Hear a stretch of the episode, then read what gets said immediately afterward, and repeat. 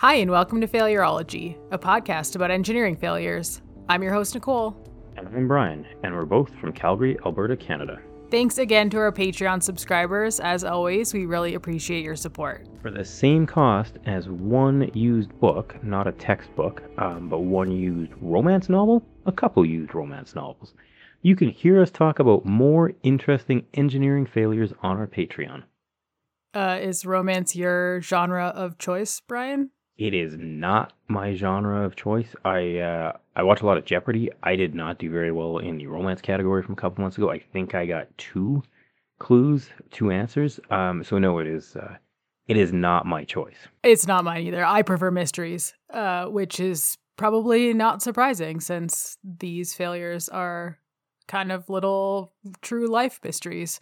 Um, I recently went to a, the used bookstore in town. We have one in Calgary. There are so many books. I'm like a kid in a candy store in there. What uh, what used bookstore did you go to? Fairs Fair, uh, the one in Inglewood. Oh yeah. Oh, that's a, that's a good one. I I spent far too many hours in that store as a kid. Yeah, I went with a friend and we walked in and I was like, "See you later. I'll be over there." And I just walked away and I was just lost. I have an app on my phone too that I track all the books that I want to read and have read so that I can easily tell which books I like to read series so I can tell which books I've already read and which books I need to read next and as, you know, any good completionist, I have to read them in order and reading them out of order is a concept that I'm not interested in getting behind. So, I've got to make sure that I find all the books and yeah, used bookstores are a great way to go. So, like all those books I bought, our Patreon is only $5 a month for twice as many engineering failures. So those episodes come out on the opposite Sundays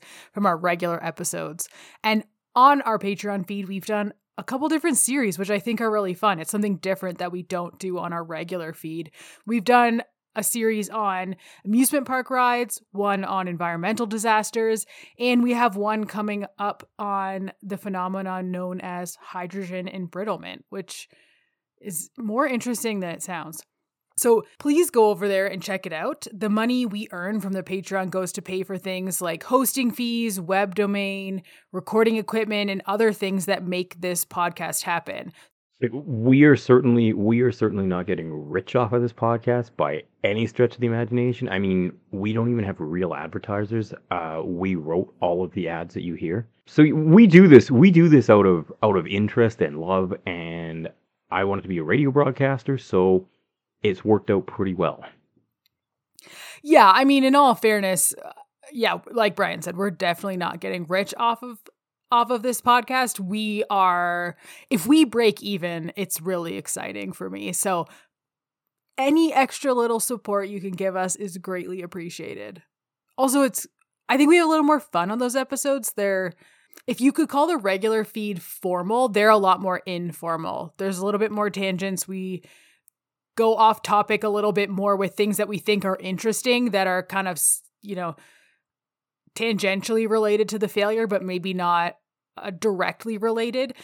We kind of have those side discussions, which I think keeps, I think those episodes are a little bit more fun to record in in my opinion. They're also a little bit easier to edit because they're they're a little bit shorter, which is why we call them mini failures. Anyways, on to the news this week.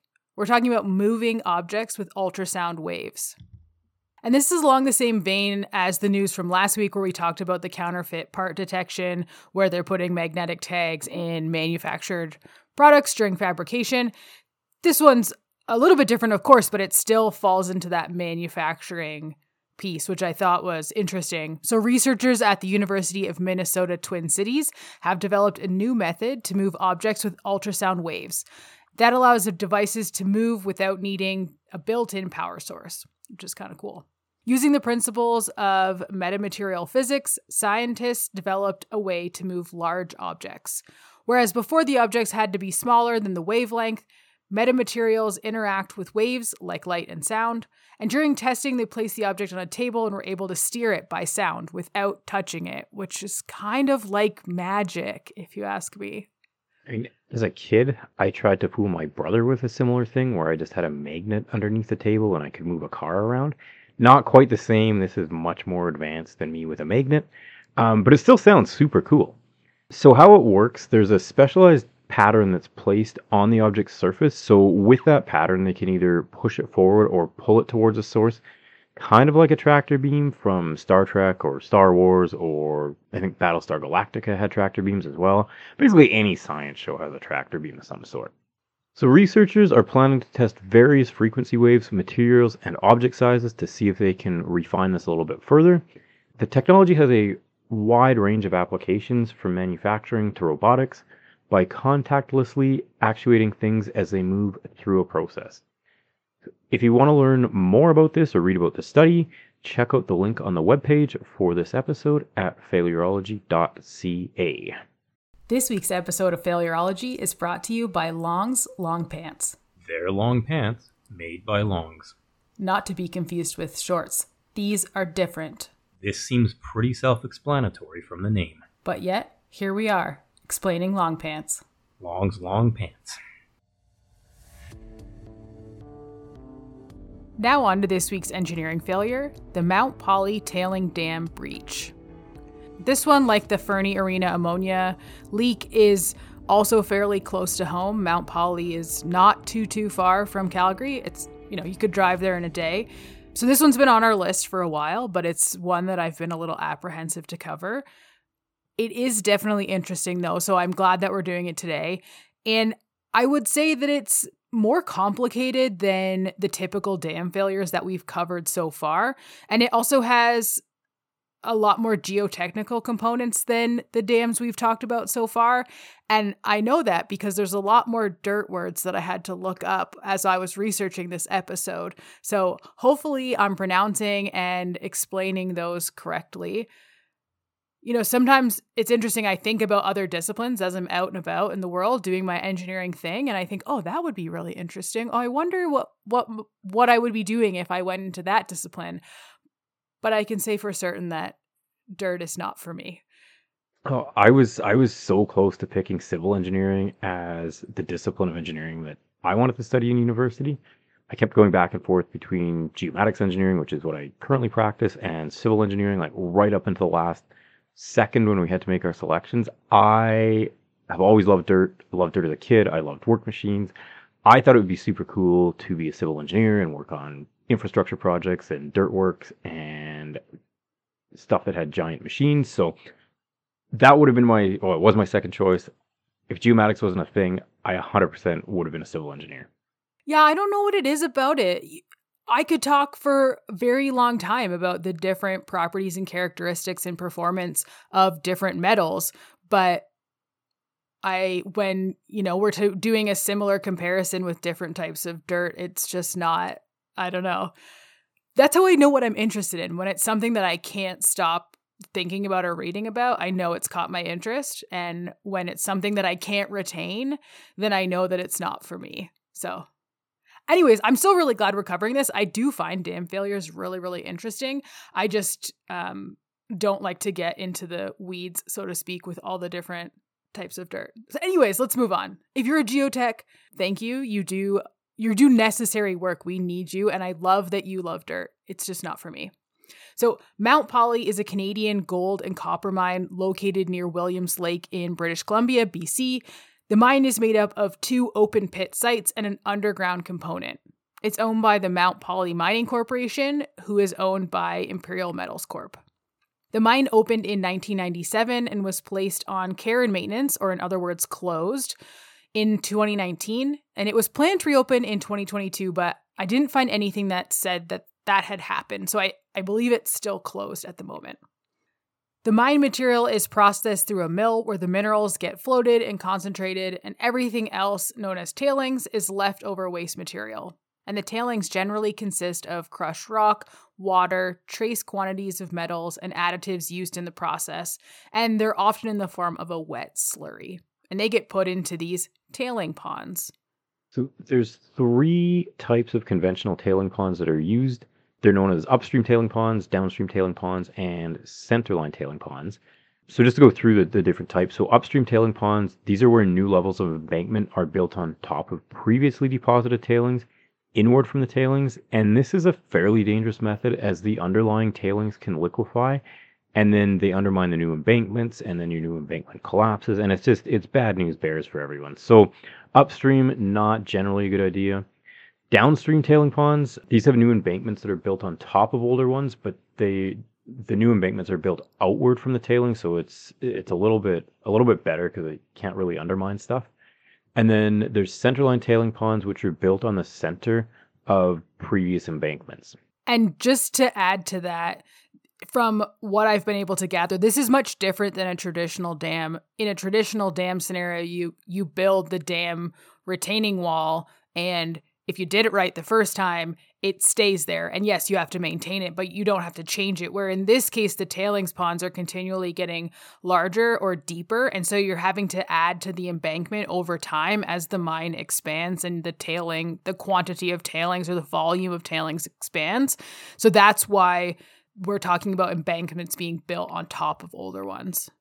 So of course, the, the different types of tailing dams that can be constructed, they depend on a number of factors. So obviously the space, um, you know, safety of the, you know, the environment and the workers, and of course the cost. Cost is, no matter what, cost is always a big driving factor in projects. It's been a big driving factor, I think, in almost every project that I've worked on. It seems after the scope is kind of defined, the, the cost is really the next thing that determines whether the project will go ahead in its current scope or whether there need to be scope refinements done. But either way, the Mount Polley configuration for these tailing dams was known as a modified centerline design with the core inclined slightly in an upstream direction. Three adjacent embankments confine the Mount Polley tailing pond on the north, the east, and the south side, with naturally rising ground on the west side. The pond itself was 4 square kilometers in surface area shortly before the breach. The embankments were made up of a core, which acted as an impervious element, with a filter zone downstream and these were supported by a rockfill zone. Shortly before the breach, the mine had received approval to raise the crest or the embankment of the dam by two and a half meters.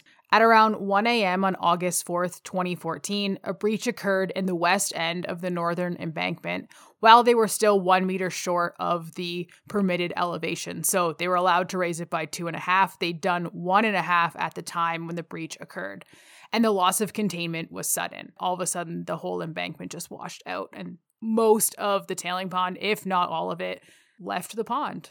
The tailings, which consisted at the time of 17 million cubic meters of water and 8 million cubic meters of tailing material, carried felled trees, mud, and debris as it wore away the banks of the Hazeltine Creek on its way to Quesnel Lake. Widespread water restrictions were implemented right away, which, as terrible as that is, that is a good thing that they were they caught it quickly and they took necessary steps to prevent people from getting sick.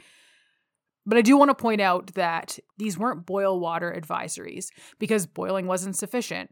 Residents were instructed not to consume the water at all, which meant that they would have had to use bottled water for everything, which is, of course, very annoying. And this shouldn't have happened. But at least they didn't do what they've been doing in Flint since something like 2014, where people have just people drank the water for years before they said something and put in the water restrictions and the boil water advisory, and they still haven't corrected all the issues. If you want to check that out, we covered Flint on a previous episode. I believe it's episode 12, so way back in the day.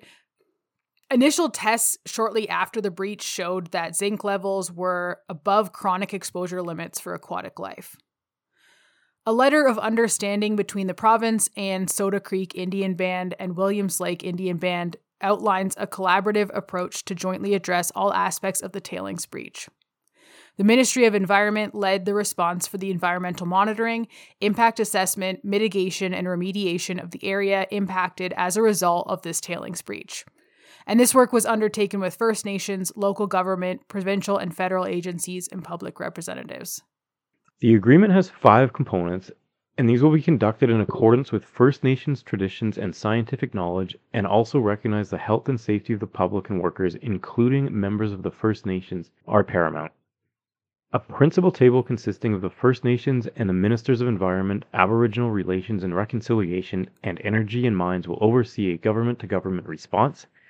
A senior officials committee from the three ministries and designates for the First Nations will be responsible for overseeing all of the response activities such as assessing impacts, cleanup, remediation planning, and decisions related to future requirements to respond to all aspects of the Mount Polley incident. $200,000 will be paid to each First Nation, so $400,000 in total, to cover the costs already incurred and future costs related to the tailings pond breach. The recognition of the important economic contribution of mining to BC and the commencement of a dialogue about existing laws, regulations, and policies in relation to the mining sector in BC. And lastly, an agreement that the entities responsible pay for all costs and damages incurred in relation to the Mount Polley mine incident in accordance with applicable legislation. From the beginning of the tailing pond construction in 1995 until early 2011, one company was the engineer of record for the embankments. But that changed responsibility in 2011 and was expected to change again after the 2014 construction season, which creates a really interesting scenario. I think mechanically and probably electrically, it's a little bit easier to come in and make changes to an existing system. I mean, you have to trace everything out, so it's there is work involved, but it's a little bit easier to figure out exactly what's going on. I always find structural would be a bit unnerving to figure out how you can modify an existing structure without putting it at risk when it wasn't your design in the first place.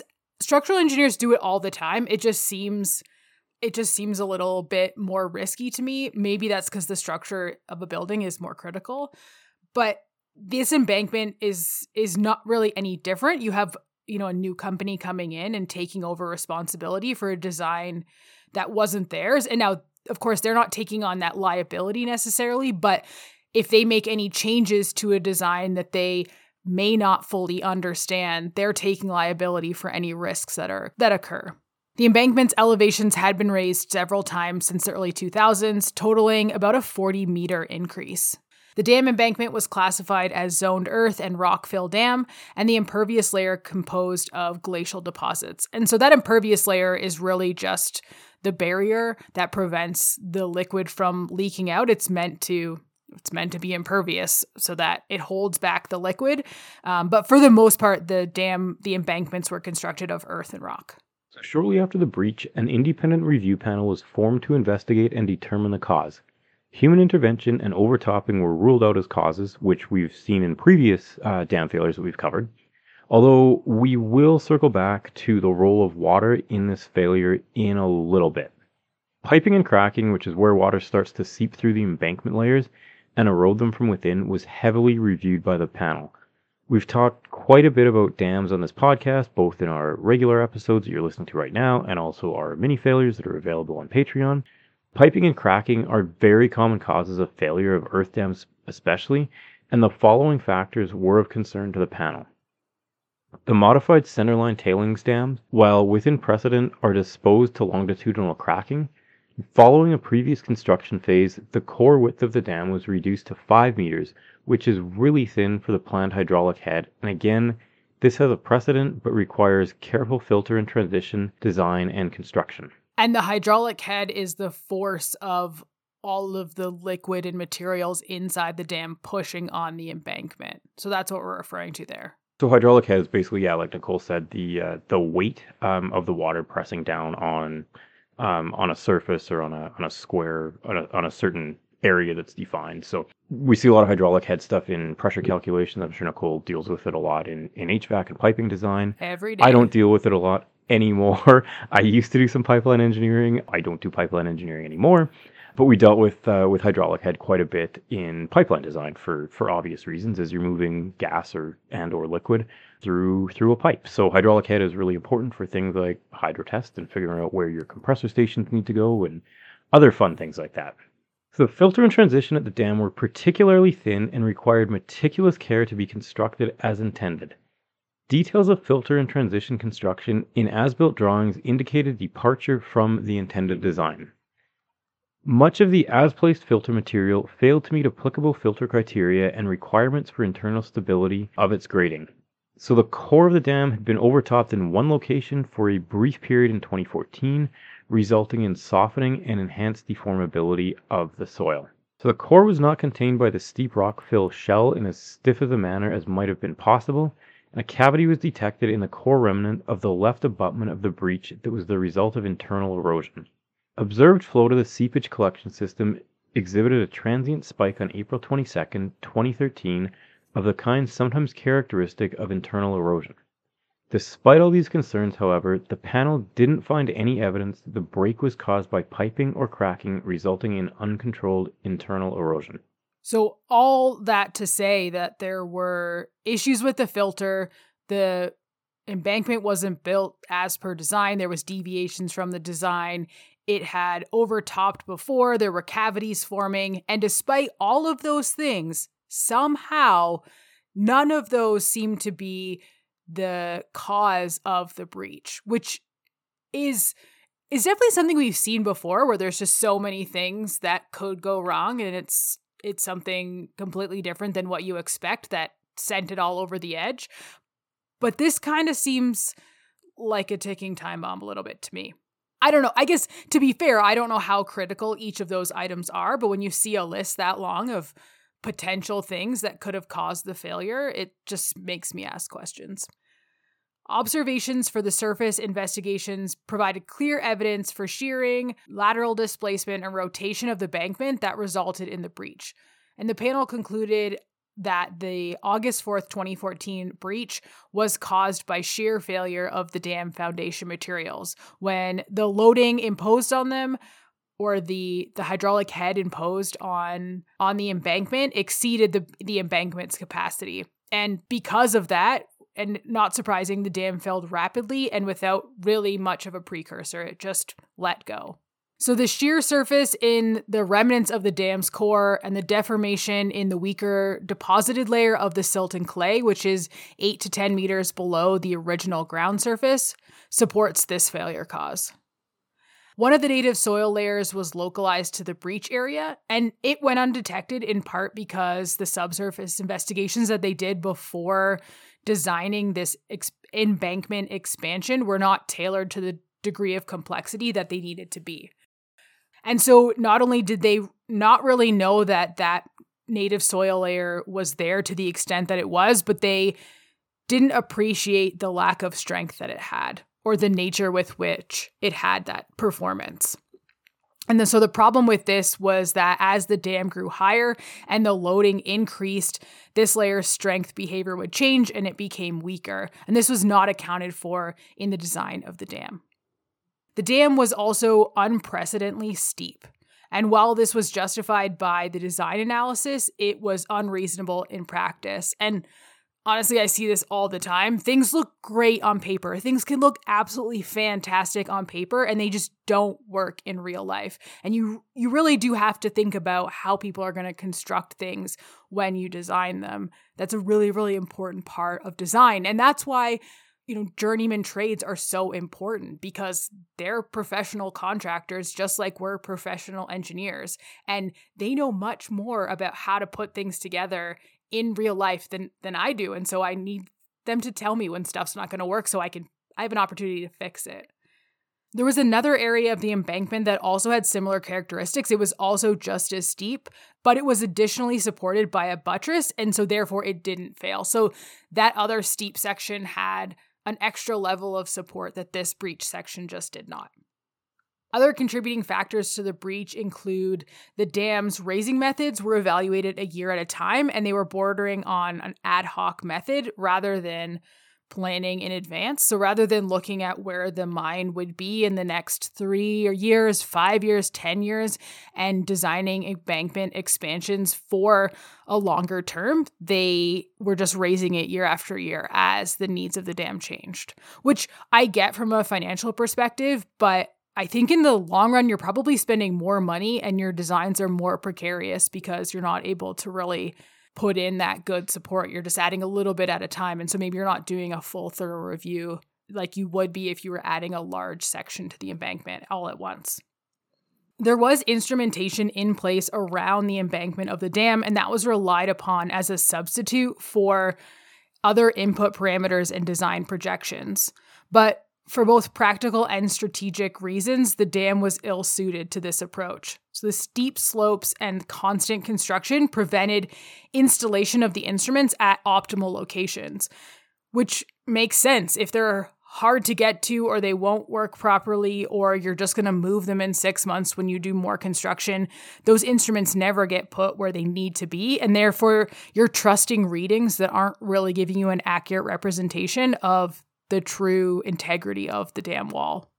As well, the instrumentation program was incapable of detecting critical conditions because the strength behaviors were not recognized. So, because they misinterpreted or didn't fully appreciate that native soil layer that was becoming weaker as the dam wall got taller and taller, they weren't actually able to look out for potential causes of failure of that layer. So, it's almost like that whole piece went undetected throughout design and construction. And so they had you know this this really weak link in the chain that they almost didn't know about. And so they weren't able to strategically place sensors around it to watch for any sort of cracks in its integrity.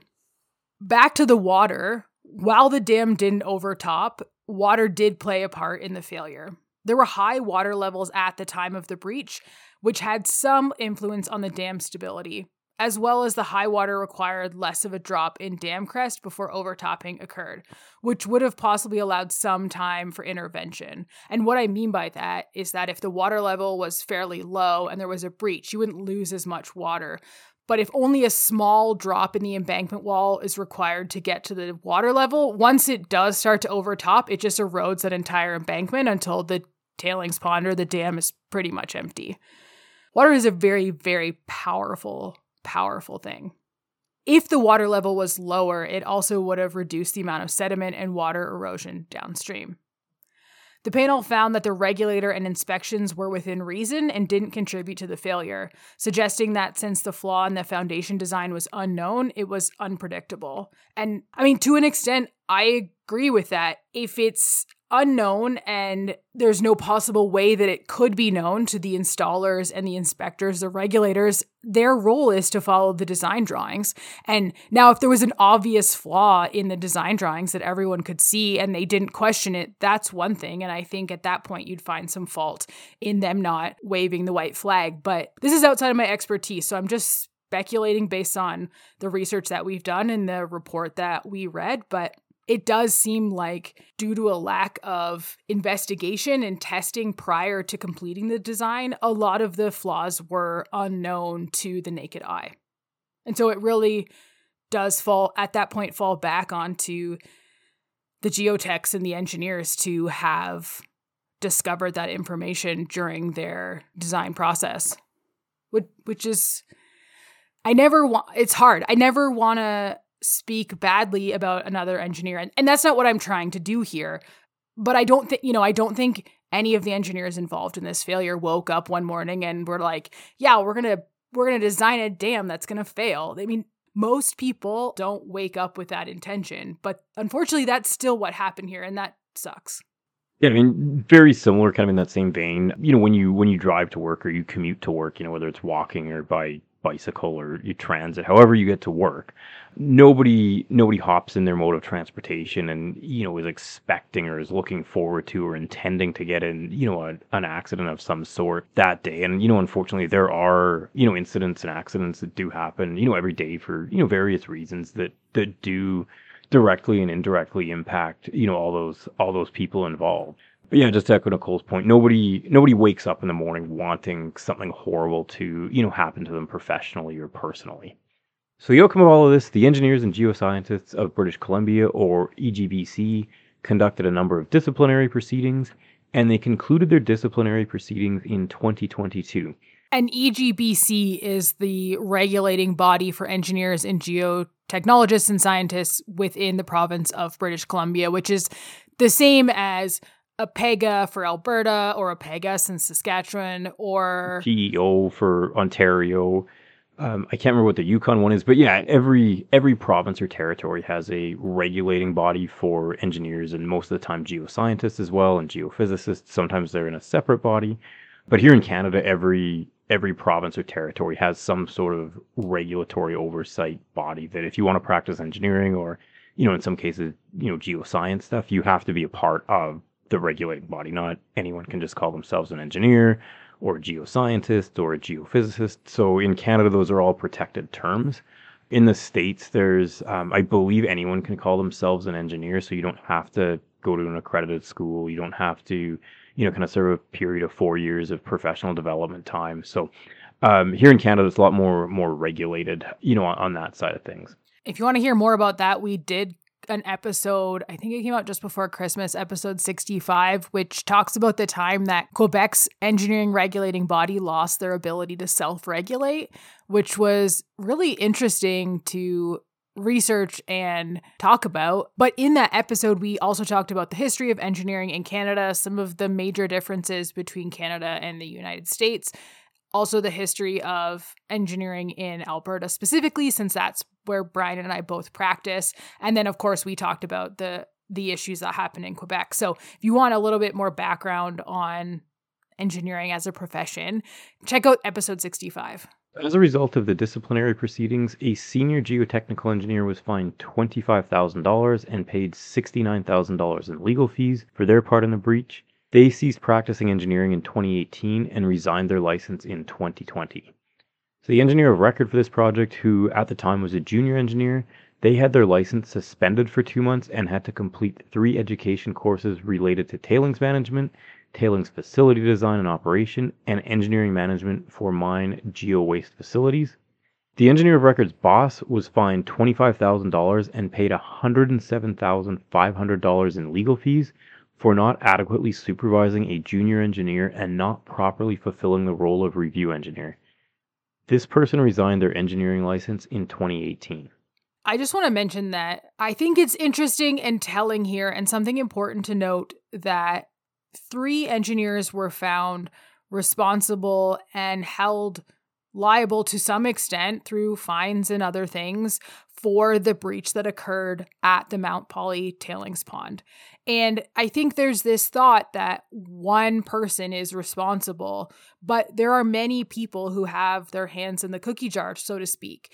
And, you know, there are multiple steps and layers to this process, including there's the person who's doing the design, but they're not necessarily doing every single aspect of the design. They may be just overseeing it, or there's usually people who are doing the drafting or the drawings, the blueprints that go along with it. And then there's someone doing peer reviews and overseeing the work. And then in this case, you've got, you know, geotechnical and civil engineers working together to complete the design.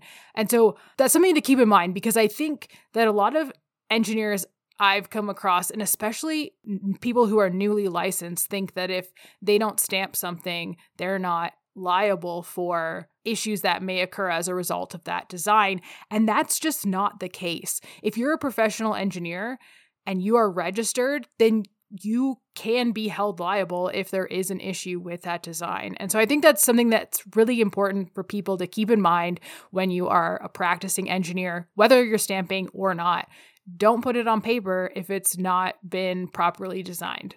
Remember, if it's also out of your scope of practice or you're not comfortable with it, there's zero issue, at least I have zero issue with people wanting to ask somebody that's more of a subject matter expert or knows more about this area than what they do. Even though it's kind of similar to this in, in the law profession, even though we're all engineers, we all have different areas of specialization. I literally could not do Nicole's job because I have no idea how HVAC and ducting and pumps, I have no idea how that works. I've never taken a course on it. Um, so I can't practice that kind of engineering. Some of the engineering work that I do, Nicole literally has no idea how the magic in my engineering side of things works. So everyone's got their own specialization and their own area of interest. And even within an engineering discipline like mechanical engineering or civil engineering, the longer that you practice in that discipline, I feel like the more and more specialized you you get in in certain areas. Nicole spends a lot of time doing, you know, HVAC and piping design within mechanical engineering, but then there's other mechanical engineers that are doing, you know, car design or they're designing other other things that Nicole would literally have no clue about how to do just because that's not her area of practice. For sure, for sure. I think there's sometimes a perception of people who aren't in the engineering world that because you're an engineer or like Brian mentioned a lawyer, you know everything about that field, but that's just not the case and it's perfectly fine to put your hand up and ask a question. It makes us all better and it makes us all work together better as well. We have that privilege because it is a privilege, not a right. We have the privilege to self regulate our profession because we are held to a high ethical standard to determine for ourselves what we can and cannot do as engineers, where we are formally trained and where we're not. And if people just started stamping whatever they wanted, regardless of their training, we would lose that right to self regulate. And that would be really unfortunate. So there you have it the Mount Polley tailing pond breach. An undetected soil layer and inexperienced design choices led to a breach of the tailings pond in August 2014 and serious consequences for three licensed professionals. For photos, sources, and an episode summary from this week's episode, head to failurology.ca. If you're enjoying what you're hearing, please rate, review, and subscribe to Failurology so more people can find us. If you want to chat with us, our Twitter handle is at Failurology. You can email us at the Podcast at gmail.com. You can connect with us on LinkedIn, or you can message us on our Patreon page. Check out the show notes for links to all of these. And thanks everyone for listening. Tune into the next episode where we'll talk about the 2021 Texas power outage. Bye, everyone. Talk soon.